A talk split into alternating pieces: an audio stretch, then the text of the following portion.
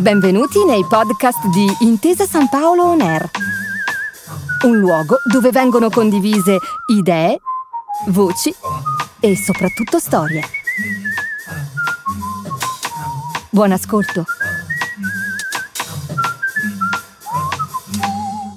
Benvenuti su Intesa San Paolo On Air. Oggi parliamo di un settore produttivo, quello della cosmetica, diventato nel corso degli ultimi anni un fattore di eccellenza del nostro sistema produttivo ed economico.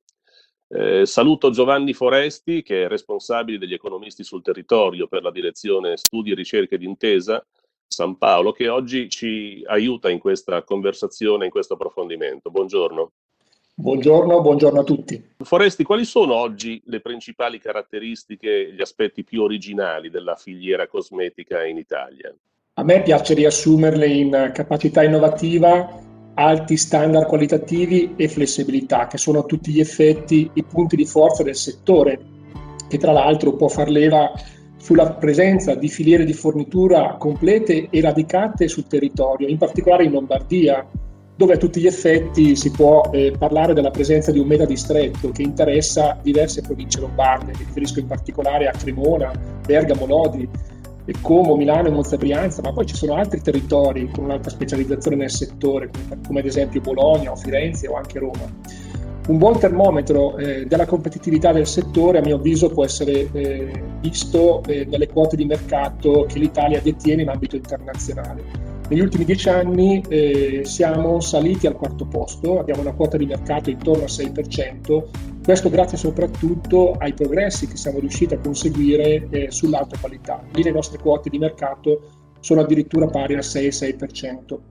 Questa eccellenza, è importante dirlo, eh, soprattutto in, una, in, un periodo difficile come quello attuale, è accompagnata da una buona solidità da un punto di vista patrimoniale. Nel panorama italiano, infatti, questo è un settore, come la cosmetica, che si distingue per l'alta e crescente incidenza del patrimonio netto. Ecco, la, la pandemia nell'ultimo anno ha influenzato e modificato i comportamenti dei consumatori, dei cittadini in, in molti settori economici. Eh, ci sono degli orientamenti nuovi che sono emersi verso i consumi del settore cosmetico negli ultimi mesi, alla luce del recente rapporto anche che la Direzione Studi e Ricerche di Intesa San Paolo ha pubblicato? In generale si è osservata una crescente attenzione verso i cosmetici a connotazione naturale e sostenibile e verso i prodotti sicuri.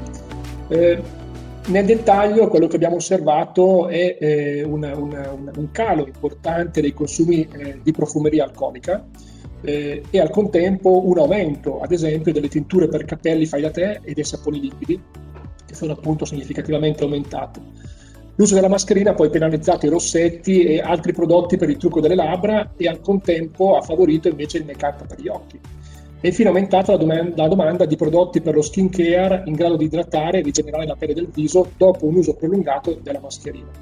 Mi piace poi aggiungere che eh, nel periodo osservato si è assistito a un vero e proprio boom dell'e-commerce eh, che ha avuto un balzo superiore al 40%, Basti pensare che eh, è pari al 70% circa la quota di acquirenti che ha acquistato cosmetici online per la prima volta nel corso del 2020.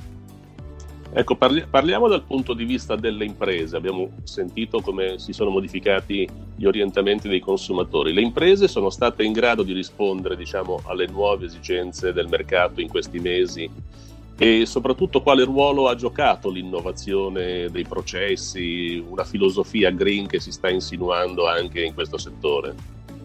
Ma le imprese hanno sicuramente reagito, eh, dicevo prima, uno dei punti di forza del settore è la sua flessibilità e anche la sua capacità di adattamento al contesto esterno e questo è visibile anche nei numeri.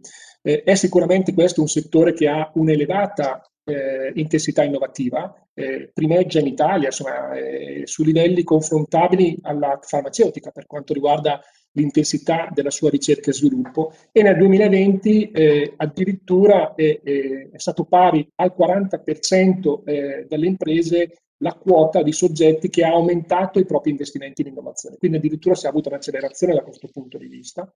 Sempre nel 2020 circa un terzo delle imprese ha fatto ricorso allo smart working, ha attivato il canale digitale e inserito soluzioni digitali nei processi produttivi e nella, nella logistica.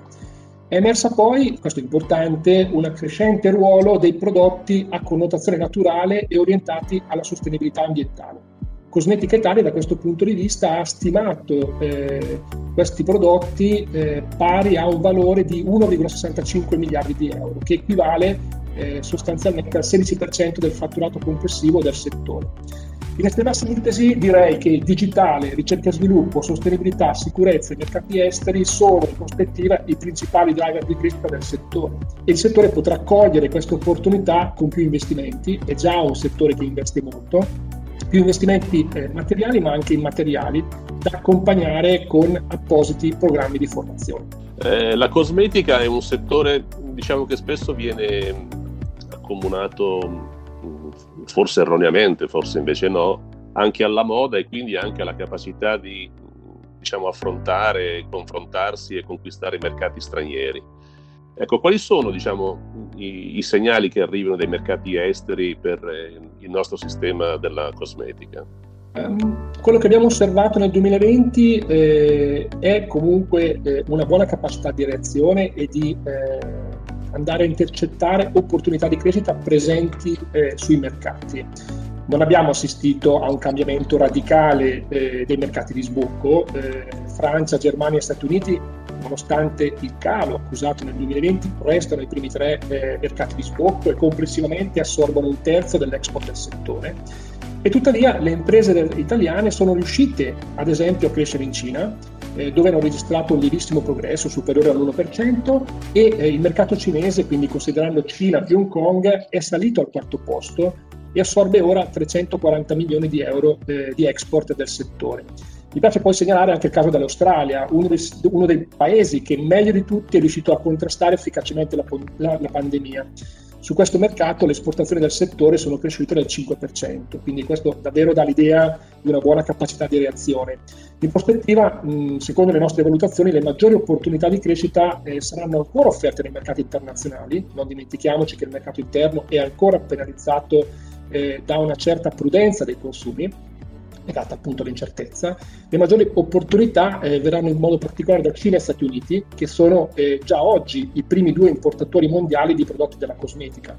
Negli Stati Uniti la nostra quota di mercato è già eh, è elevata ed è andata aumentando nel tempo, supera ora l'8%, mentre in Cina ci sono davvero tante opportunità per poter fare di più e la nostra quota di mercato su quel mercato è di poco superiore all'1%. Ecco, quello che abbiamo osservato nel 2020 comunque ci fa ben sperare eh, in termini di capacità delle nostre imprese di raggiungere con successo sempre di più anche questo mercato, eh, quello cinese, che è eh, lontano, difficile, ma insomma alla portata anche dei nostri operatori.